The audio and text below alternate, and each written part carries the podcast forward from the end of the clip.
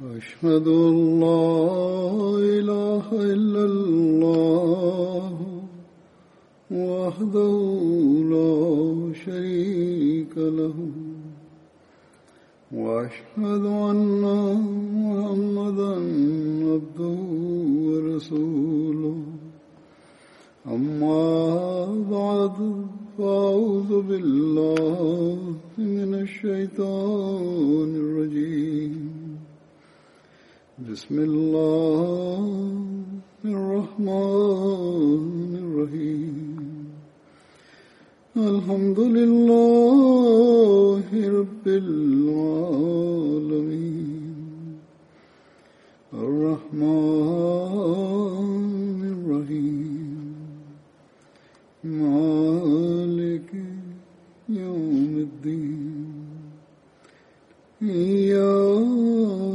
نعبد وإياك نستعين اهدنا الصراط المستقيم صراط الذين أنعمت عليهم غير المغضوب عليهم ولا الضالين.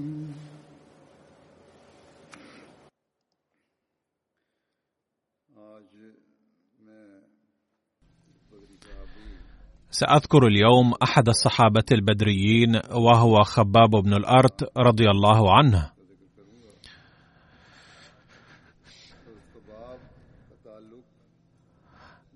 كان ينتمي إلى بني سعد بن زيد. والده الأرت بن جندلة، وكان يكنى بأبي عبد الله، وقيل أبو محمد، وقيل أبو يحيى.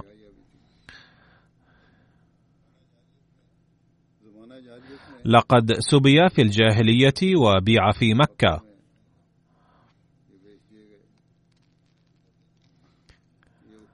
كان مولى عتبة بن غزوان، وقيل كان مولى لأم أنمار الخزاعية التي كانت حليفة لبني زهرة.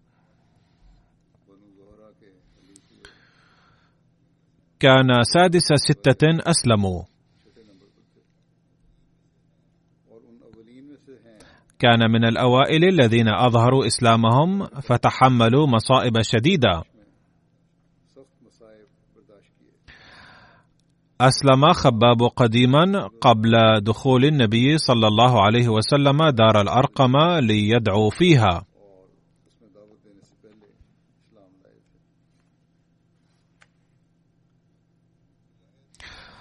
روى مجاهد أن أول من أظهر إسلامه ملبيا دعوة رسول الله صلى الله عليه وسلم هم حضرة أبو بكر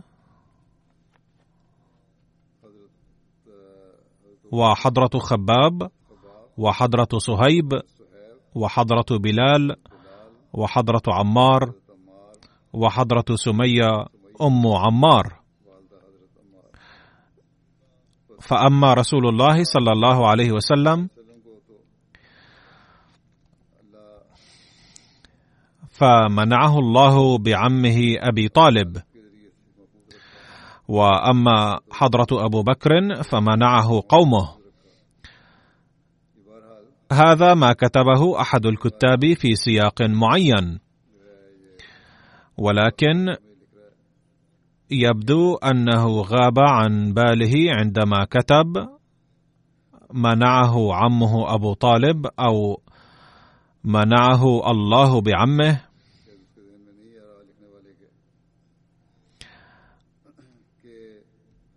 أن النبي صلى الله عليه وسلم لم يعصم من ظلم مشركي مكة.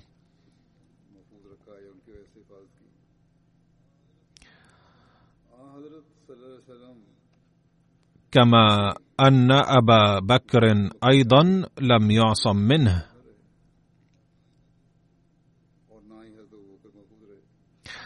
بل تعرض للظلم والتعذيب، والتاريخ خير شاهد على ذلك. بل وتعرض أبو طالب نفسه أيضا للظلم. يقول هذا الكاتب بأن هؤلاء حفظوا من الاضطهاد، ولكن كما قلت بأن هذا رأيه الخاص، لأن التاريخ يقول بأنه لم يعصم من الاضطهاد النبي صلى الله عليه وسلم ولا أبو بكر رضي الله عنه. على أي حال، بعد ذكره ذلك يقول الكاتب: وأما الآخرون فألبسوهم أدراع الحديد ثم صهروهم في الشمس، فبلغ منهم الجهد ما شاء الله أن يبلغ من حر الحديد والشمس. وقال الشعبي: إن خبابا صبر ولم يعطي الكفار ما سألوه، أي الكفر بالإسلام، فجعلوا يلزقون ظهره بالردف حتى ذهب لحم متنه.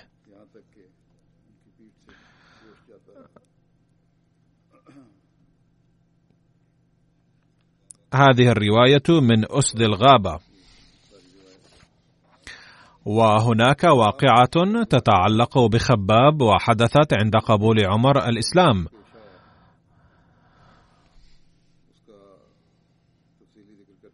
لقد سردها مفصلة مرزا بشير أحمد في كتابه سيرة خاتم النبيين كما يلي: لم يمر على إسلام حمزة إلا بضعة أيام، وقد أرى الله تعالى المسلمين مناسبة أخرى للفرحة، وهي إسلام عمر الذي كان إلى الآن من أشد المخالفين. وقصة إسلامه أيضا ممتعة جدا، لقد سمعها أو قرأها كثير من الناس، ولكنني أذكر هذا التفصيل الذي سجله مرزا بشير أحمد، وهو ضروري في سياق ذكر خباب. كان طبع عمر قبل الإسلام يتسم بالشدة والقسوة الزائدة، ولكن عداوة الإسلام قد زادتها أكثر، فكان عمر قبل إسلامه يعذب الفقراء والمستضعفين من المسلمين بسبب إسلامهم،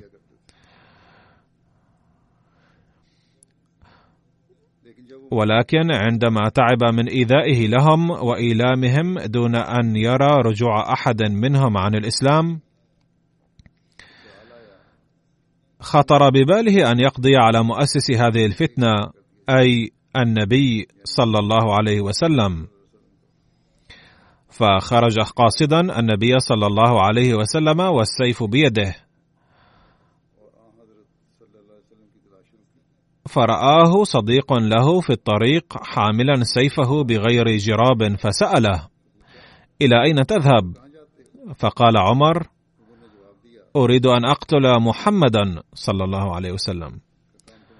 فقال له: أتظن بني عبد مناف تاركيك تمشي على الأرض إن قتلت محمدا؟ تفقد أولا بيتك، فإن أختك وزوجها قد أسلما. فرجع عمر لتوه قاصدا بيت أخته فاطمة، وعندما بلغ بيت أخته سمع صوت تلاوة القرآن الكريم في الداخل، وكان خباب بن الأرت يسمعهما القرآن الكريم بصوت جميل. سمع عمر هذا الصوت فازداد غضبا وغيظا، فدلف إلى البيت مسرعا. اختبأ خباب فور سماعه صوت الخطوات المتسارعة، وقامت فاطمة بإخفاء الأوراق القرآنية جانبا، وفاطمة هي أخت عمر. دخل عمر وقال بصوت جهوري: لقد سمعت أنكما تخليتما عن دينكما. قال هذا وأراد ضرب زوج أخته سعيد بن زيد. تقدمت فاطمة لإنقاذ زوجها فأصيبت بجرح، إلا أنها ردت بشجاعة: نعم، لقد أسلمنا، فافعل ما بدا لك، ولا نستطيع أن نتخلى عن الإسلام الآن. كان عمر قاسيا وخشنا، إلا أنه أحيانا تتجلى تحت ستار تلك القسوة المحبة والرفق أيضا. فلما سمع قول أخته النابعة عن الشجاعة رفع بصره ونظر إليها فإذا وجهها مصبوغ بالدم.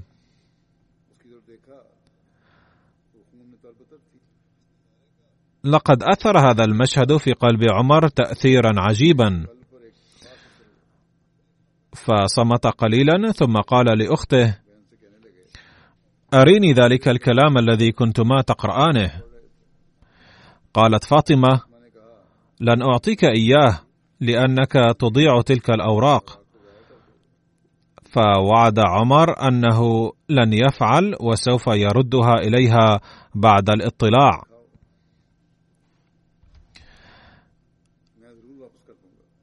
قالت فاطمة: ولكنك نجس وغير طاهر، ولا يمكن مس القرآن إلا بعد الطهارة، فعليك أن تغتسل أولا ثم أريك إياها فيمكنك الاطلاع عليها. يقول مرزا بشير أحمد: لعلها كانت تريد من اغتسال عمر أولا لكي يزول به غضبه، وبالتالي يمكنه أن يفكر في الأمر بهدوء البال. فلما انتهى عمر من الغسل أخرجت فاطمة أوراق القرآن وقدمتها أمامه، فتناولها فإذا هي الآيات الأولى من سورة طه، فراح يقرأ فيها بقلب مرعوب، وكانت كل كلمة منها تدخل إلى قلبه فتوقظ فطرته السعيدة وتظهر فيها أثرها. فأخذ عمر يواصل القراءة إلى أن وصل إلى قوله تعالى: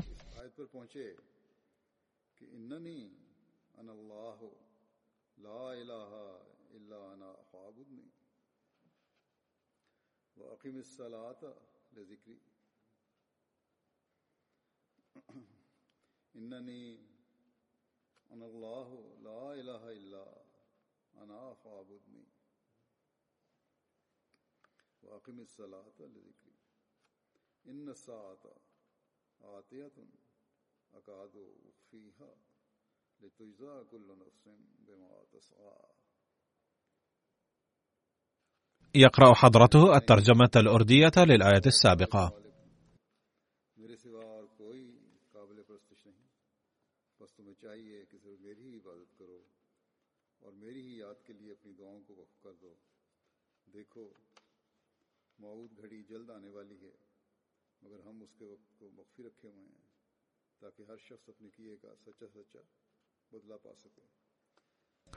فلما قرأ سيدنا عمر رضي الله عنه هذه الآية تفتحت عيناه واستيقظت فطرته الراقدة فجأة، فقال من تلقاء نفسه: ما أعجب هذا الكلام الطيب. فلما سمع خباب هذه الكلمات خرج من مكمنه فورا، وشكر الله تعالى على أن هدايته ثمرة دعاء النبي صلى الله عليه وسلم، وقال: لقد سمعت رسول الله بالأمس فقط يدعو الله بإلحاح وضراعة أن يهدي للإسلام عمر بن الخطاب أو عمرو بن هشام، أي أبا جهل. الآن كان يشق على عمر رضي الله عنه كل لحظة الانتظار والوقوف هناك بعد أن قرأ كلام الله وأدرك مقام النبي صلى الله عليه وسلم.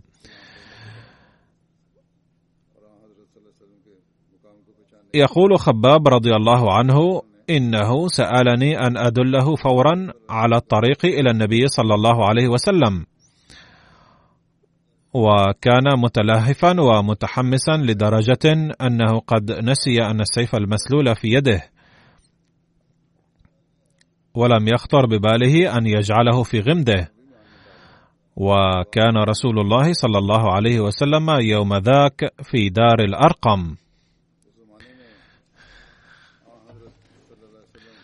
فدله خباب على الطريق إليه.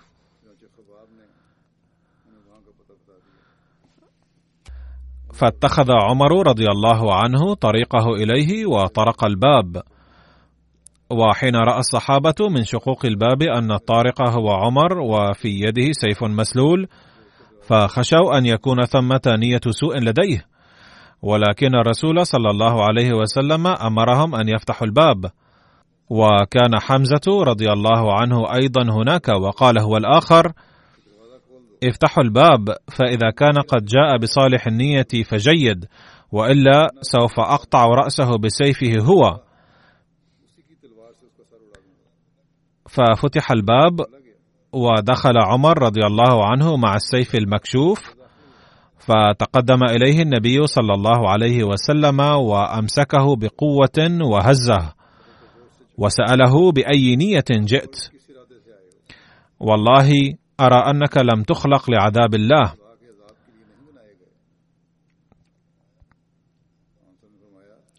فقال عمر: يا رسول الله، لقد جئت لأسلم. فلما سمع النبي صلى الله عليه وسلم هذه الكلمات كبر بحماس وفرحة، وكبر معه الصحابة: الله أكبر، الله أكبر. ورددت قمم الجبال صدى الصوت.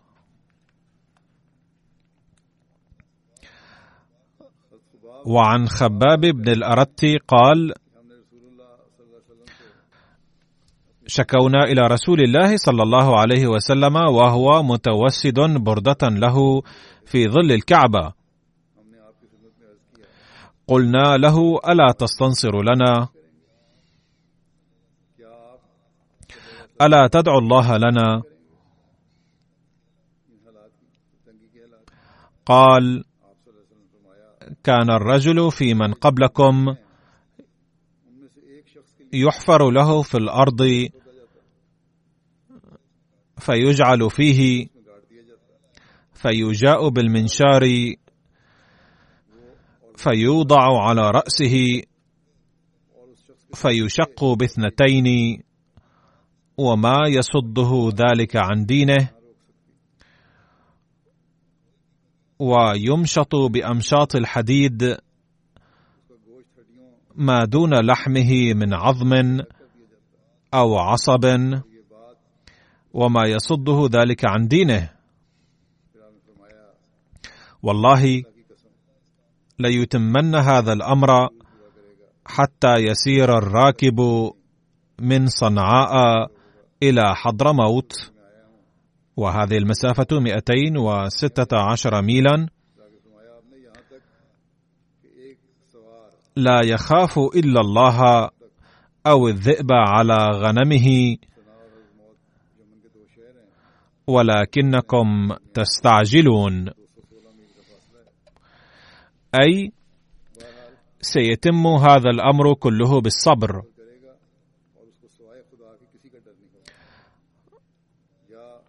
وهذه الرواية من البخاري.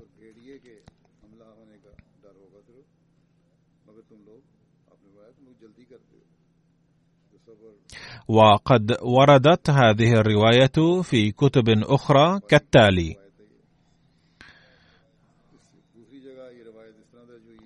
عن خباب قال: أتيت رسول الله صلى الله عليه وسلم وهو مضطجع تحت شجرة، واضع يده تحت رأسه، فقلت: يا رسول الله، ألا تدعو الله على هؤلاء القوم الذين قد خشينا أن يردونا عن ديننا؟ فصرف عني وجهه 3 مرات، كل ذلك أقول له فيصرف وجهه عني. فجلس في 3th فقال: أيها الناس، اتقوا الله واصبروا، فوالله إن كان الرجل من المؤمنين قبلكم ليوضع المنشار على رأسه فيشق باثنتين، وما يرتد عن دينه. اتقوا الله، فإن الله فاتح لكم وصانع.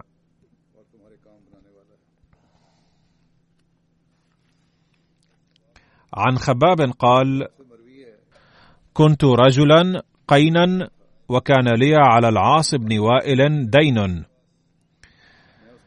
فأتيته أتقاضاه فقال لي: لا أقضيك حتى تكفر بمحمد، أي تعلن أنك خرجت من بيعة محمد.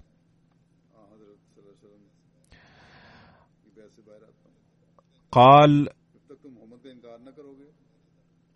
قلت لن أكفر به حتى تموت ثم تبعث.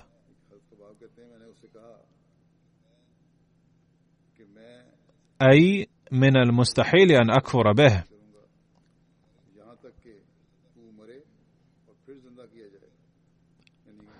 قال: وإني لمبعوث من بعد الموت، فسوف أقضيك إذا رجعت إلى مال وولد. أي قد أصر على أنه لن يسدد دينه. قال: فنزلت الآية الكريمة التالية: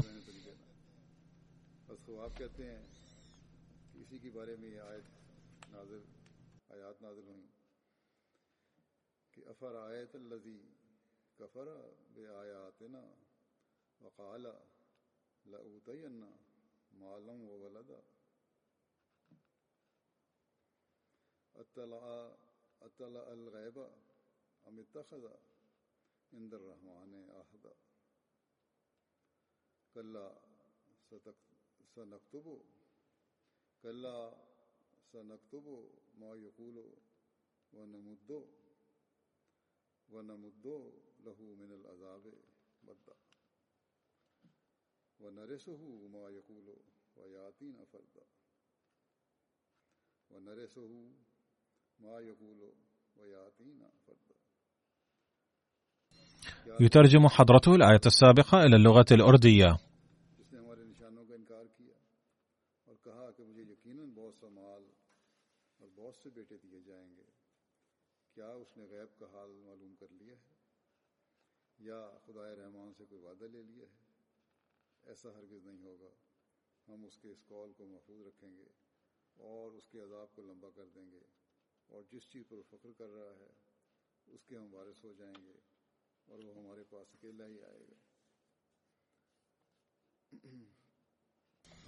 كان خباب رضي الله عنه قينا يطبع السيوف، وكان رسول الله صلى الله عليه وسلم يألفه ويأتيه، فأخبرت مولاته بذلك،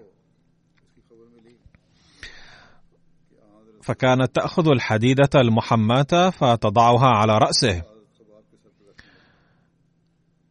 فشكى ذلك إلى رسول الله صلى الله عليه وسلم، فقال: اللهم انصر خبابا.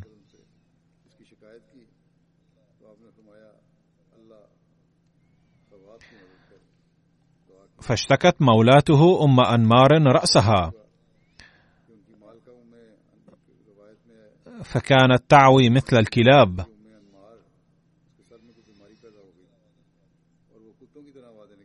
فأشاروا عليها أن تكوي رأسها، فكان خباب يأخذ الحديدة المحماة فيكوي بها رأسها.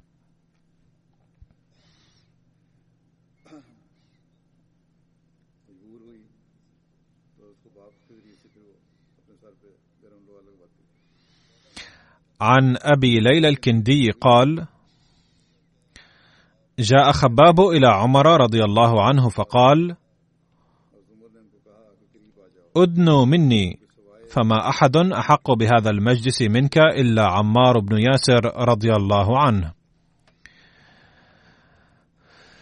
قال: فجعل خباب يريه آثارا في ظهره مما عذبه المشركون. هذه الرواية من الطبقات الكبرى. وهناك رواية أخرى عن آثار التعذيب التي كانت في ظهره، والتي تخبر عن بعض التفاصيل، وهي عن الشعبي قال: دخل خباب بن الأرت على عمر فأجلسه على متكئه وقال: ما على الأرض أحد أحق بهذا المجلس من هذا إلا رجل واحد. قال له خباب: من هو يا أمير المؤمنين؟ فقال عمر: بلال.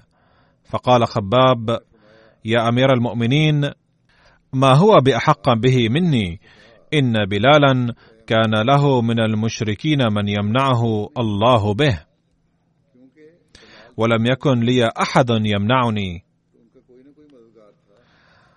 فلقد رأيتني يوما أخذوني وأوقدوا لي نارا.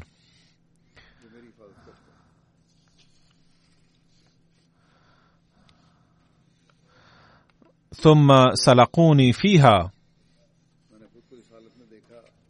ثم وضع رجل رجله على صدري، فما اتقيت الأرض إلا بظهري. قال: ثم كشف عن ظهره فإذا هو قد برص.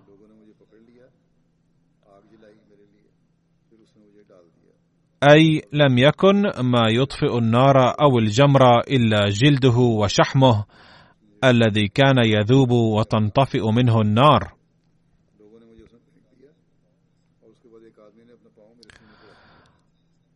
وهناك رواية أخرى في ذلك: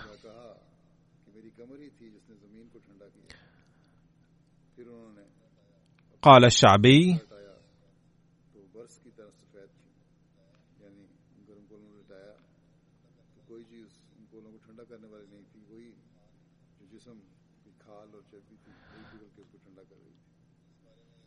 سأل عمر بن الخطاب خبابا رضي الله عنهما عما لقي من المشركين،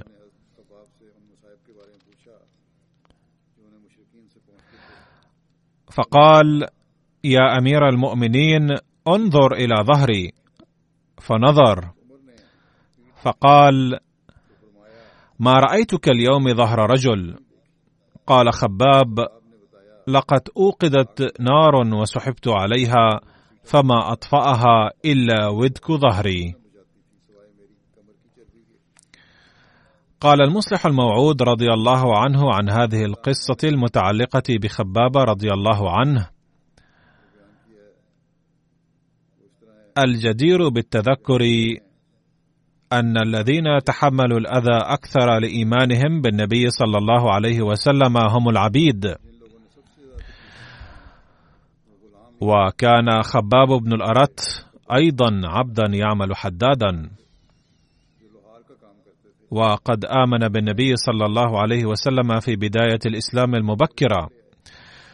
كان الكافرون يؤذونه أذى كبيرا، فكانوا يخرجون الجمر من موقده ويلقونه عليه،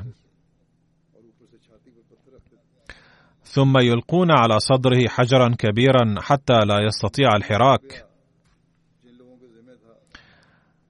ثم إن الذين كان في ذمتهم مال أجرته رفضوا أن يؤتوه إياه، ورغم كل هذه الخسارة المالية والجسدية لم يتزعزع خباب عن إيمانه لحظة واحدة، بل ظل ثابتا عليه بكل قوة، وظلت آثار الحرق على ظهره حتى آخر عمره. ففي خلافة عمر رضي الله عنه ذكر المصائب التي تحملها في سبيل الإسلام ذات مرة، فطلب منه عمر أن يريه ظهره، فكشف ظهره فإذا به آثار بيضاء تشبه البرص. ثم قال المصلح الموعود رضي الله عنه في موضع آخر: كان أحد المؤمنين الأوائل خباب بن الأرت، وذات مرة كشف عن جزء من جسده، فرأى أصدقاؤه أن جلده ليس مثل البشر، بل هو متصلب كجلد الأنعام، فاندهشوا وسألوه: هل أنت مصاب بمرض؟ فضحك وقال: إنه ليس مرضا، بل هو ذكرى لتلك الأيام الأولى عندما كان العبيد المؤمنون يسحلون في طرقات مكة على الرمال والحجارة الحارة، وبسبب ذلك صار جلد ظهري هكذا.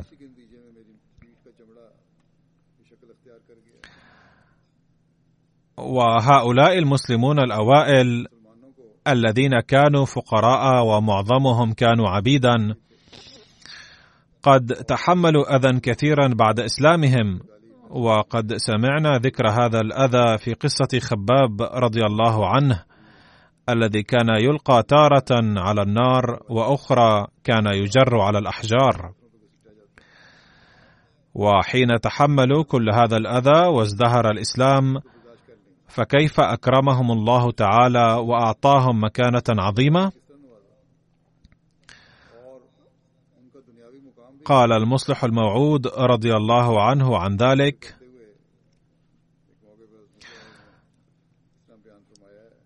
مرة جاء عمر رضي الله عنه إلى مكة في زمن خلافته، فحضر للقائه كبار رؤسائها الذين كانوا من عائلات عريقة شهيرة، ظانين أن عمر رضي الله عنه وقد صار ملكا سيعزهم لأنه يعرف عائلاتهم وسيستعيدون مجدهم الغابر.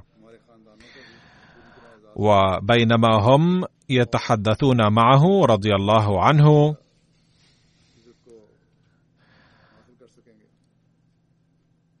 حضر بلال رضي الله عنه،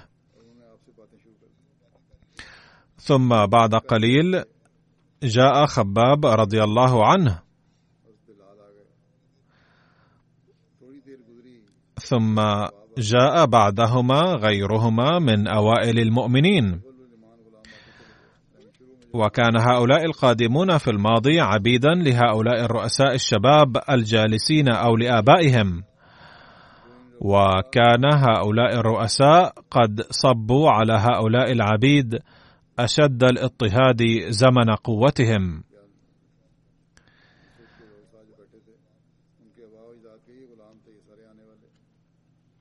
فكلما أتى أحد من هؤلاء، أعني خباب أو بلال وغيرهما ممن كانوا أول المؤمنين وعبيدا في الماضي، استقبله عمر بحفاوة وقال لرؤساء مكة هؤلاء أن يتأخروا ويفسحوا له المكان في صدر المجلس.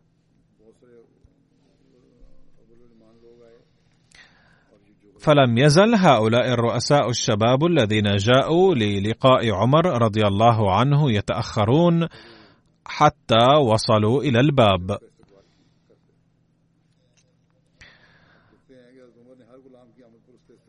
لم تكن في تلك الأيام صالات كبيرة، وإنما كان المجلس غرفة صغيرة، وحيث إن الغرفة الصغيرة لم تتسع لهم جميعا،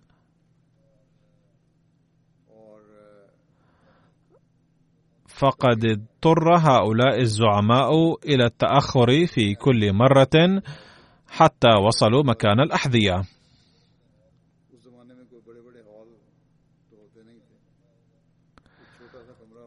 فلما رأوا أنه كلما أتى عبد من هؤلاء أمرهم عمر بأن يتأخروا ويفسحوا له المكان حتى وصلوا إلى الأحذية، أصابتهم صدمة شديدة،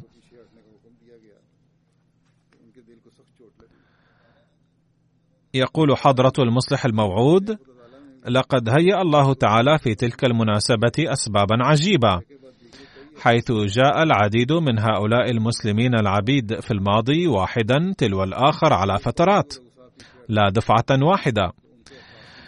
ولو حضروا دفعة واحدة لم يشعر هؤلاء الزعماء بإهانة شديدة، ولكنهم لما اضطروا مرارا للتأخر في المجلس من أجل العبيد لم يحتملوا هذا الوضع، وخرجوا من المجلس وأخذوا يقولون فيما بينهم: انظروا إلى الذلة والهوان الذي لقيناه اليوم، لقد جاء هؤلاء العبيد واحدا تلو الآخر، وفي كل مرة أمرنا بإفساح المجال لهم حتى وصلنا إلى مكان الأحذية. فقال أحد هؤلاء الشباب: من المذنب، عمر أم آباؤنا؟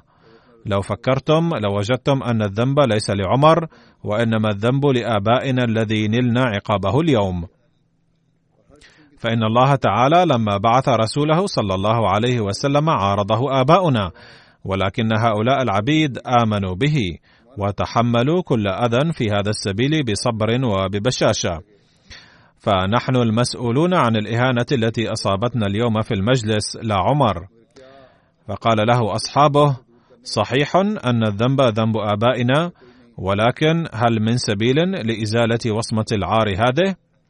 ثم تشاوروا فيما بينهم وقالوا: لا نعرف لذلك سبيلا، فتعالوا نسأل سيدنا عمر عن علاج ذلك.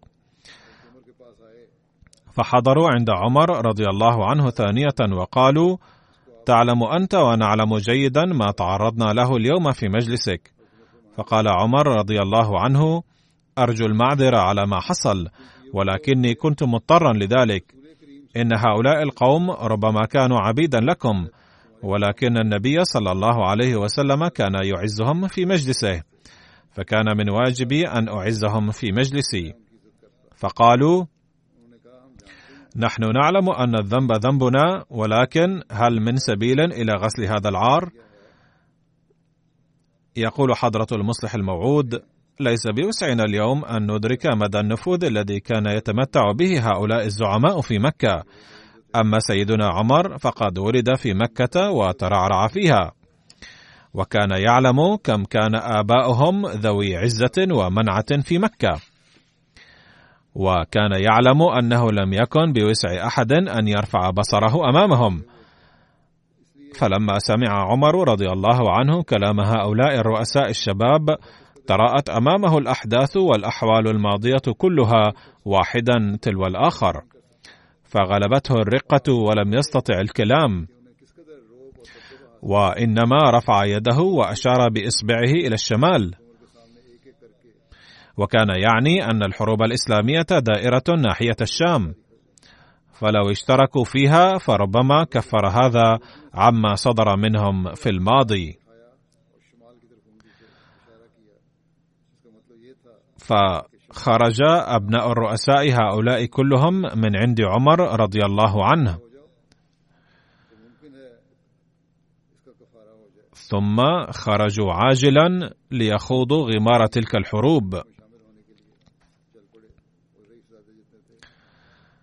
يقول حضرة المصلح الموعود: ويخبرنا التاريخ أنه لم يرجع أحد منهم حيا، بل استشهدوا جميعا هنالك، وهكذا محوا وصمة عار عن عائلاتهم. النتيجة أنه لا بد من التضحيات. إن الذين قدموا التضحيات في البداية نالوا العز، أما الذين يأتون فيما بعد فلا بد لهم من بذل التضحيات إن أرادوا محو العار والذلة. عندما هاجر خباب والمقداد بن عمرو رضي الله عنهما إلى المدينة، نزلا عند كلثوم بن الهدم وأقاما في بيته حتى وفاته. وكان كلثوم توفي قبل خروج النبي صلى الله عليه وسلم إلى بدر بفترة قصيرة، ثم انتقلا إلى سعد بن عباده إلى أن فتحت بنو قريظة في السنة الخامسة الهجرية. آخى رسول الله صلى الله عليه وسلم بين خباب وتميم عتيق خراش بن سمة. وفي رواية أخرى أن النبي صلى الله عليه وسلم آخى بين خباب وجبر بن عتيق. ويرى العلامة ابن عبد البر أن الرواية الأولى هي الأصح. شهد خباب رضي الله عنه بدرا وأحدا وسائر الغزوات مع النبي صلى الله عليه وسلم.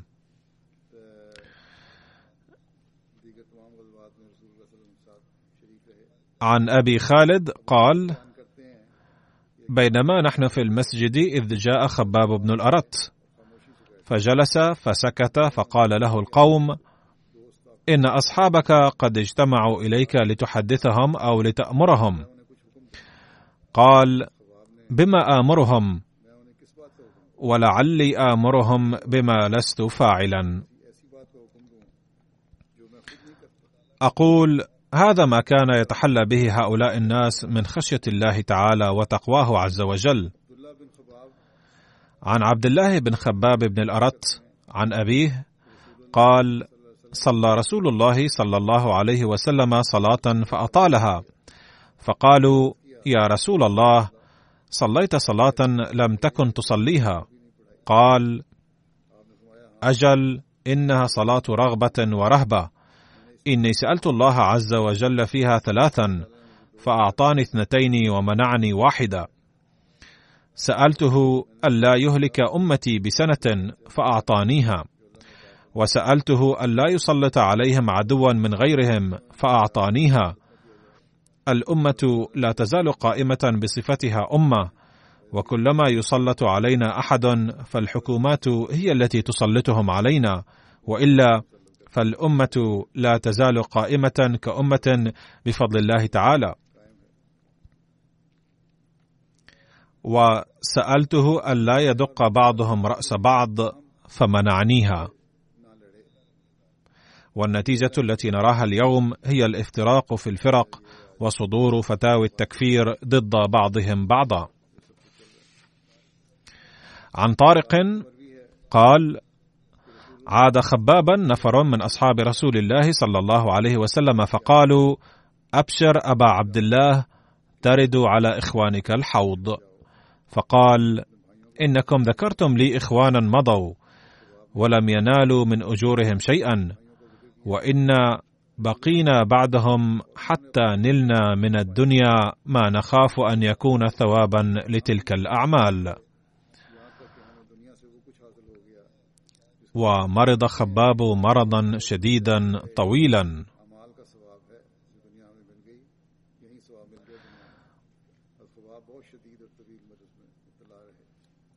عن حارثة بن مضرب قال: دخلت على خباب بن الأرت أعوده وقد اكتوى 7 كيات. قال: فسمعته يقول: لولا أني سمعت رسول الله صلى الله عليه وسلم يقول: لا ينبغي لأحد أن يتمنى الموت لألفان قد تمنيته، وقد أتي بكفنه قباطي، قماش ركيك كان ينسج في مصر، فبكى ثم قال: لكن حمزة عم النبي صلى الله عليه وسلم كفن في بردة، فإذا مدت على قدميه قلصت عن رأسه، وإذا مدت على رأسه قلصت عن قدميه، حتى جعل عليه إذخر. ولقد رأيتني مع رسول الله صلى الله عليه وسلم ما أملك دينارا ولا درهما، أي لم يكن لديه شيء. أما الآن وإن في ناحية بيتي في تابوتي 40,000 بل يزيد، ولقد خشيت أن تكون قد عجلت لنا طيباتنا في حياتنا الدنيا. عن خباب قال: هاجرنا مع رسول الله صلى الله عليه وسلم نبتغي وجه الله عز وجل، فوقع أجرنا على الله، فمنا من مات لم يأكل من أجره شيئا، ومنا من أينعت له ثمرته فهو يهدبها. وإن مصعب بن عمير مات ولم يترك إلا ثوبا، كان إذا غطوا رأسه خرجت رجلاه، وإذا غطوا به رجليه خرج رأسه. فقال رسول الله صلى الله عليه وسلم: غطوا رأسه واجعلوا على رجليه الإذخر. قال زيد بن وهب: سرنا مع علي حين رجع من صفين، حتى إذا عند باب الكوفة إذا نحن بقبور 7 عن أيماننا، فقال: ما هذه القبور؟ فقالوا: يا أمير المؤمنين، إن خباب بن الأرت توفي بعد مخرجك إلى صفين، فأوصى أن يدفن في ظاهر الكوفة، وكان الناس إنما يدفنون موتاهم في أفنيتهم وعلى أبواب دورهم، فلما رأوا خبابا أوصى أن يدفن بالظهر دفن الناس.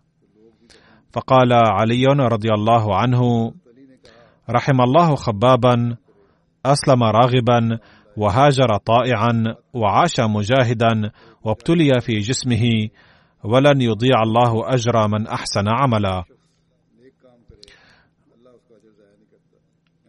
ثم دنا من قبورهم فقال: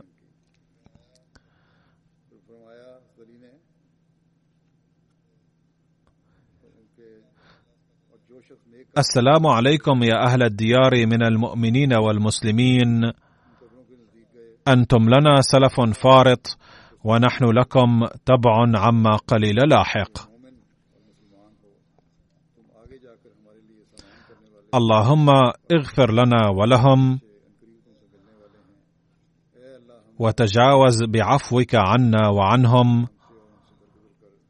طوبى لمن ذكر المعاد وعمل للحساب وقنع بالكفاف وأرضى الله عز وجل.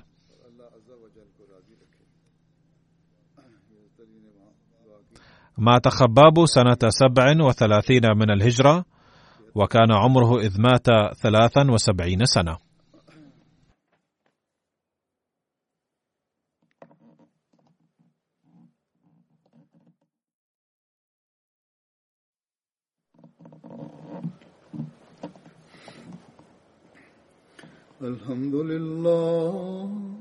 الحمد لله نحمده ونستعينه ونستغفره ونؤمن به ونتوكل عليه ونعوذ بالله من شرور أنفسنا ومن سيئات أعمالنا،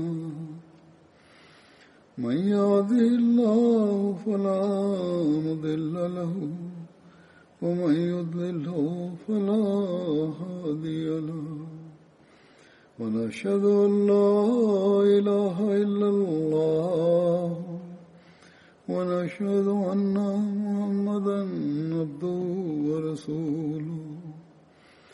عباد الله رحمكم الله، إن الله يأمر بالعدل والإحسان وإيتاء ذي القربى وينهى عن الفحشاء والمنكر والبغي يعظكم لعلكم تذكرون. واذكروا الله يذكركم وادعوه يستجب لكم، ولذكر الله أكبر.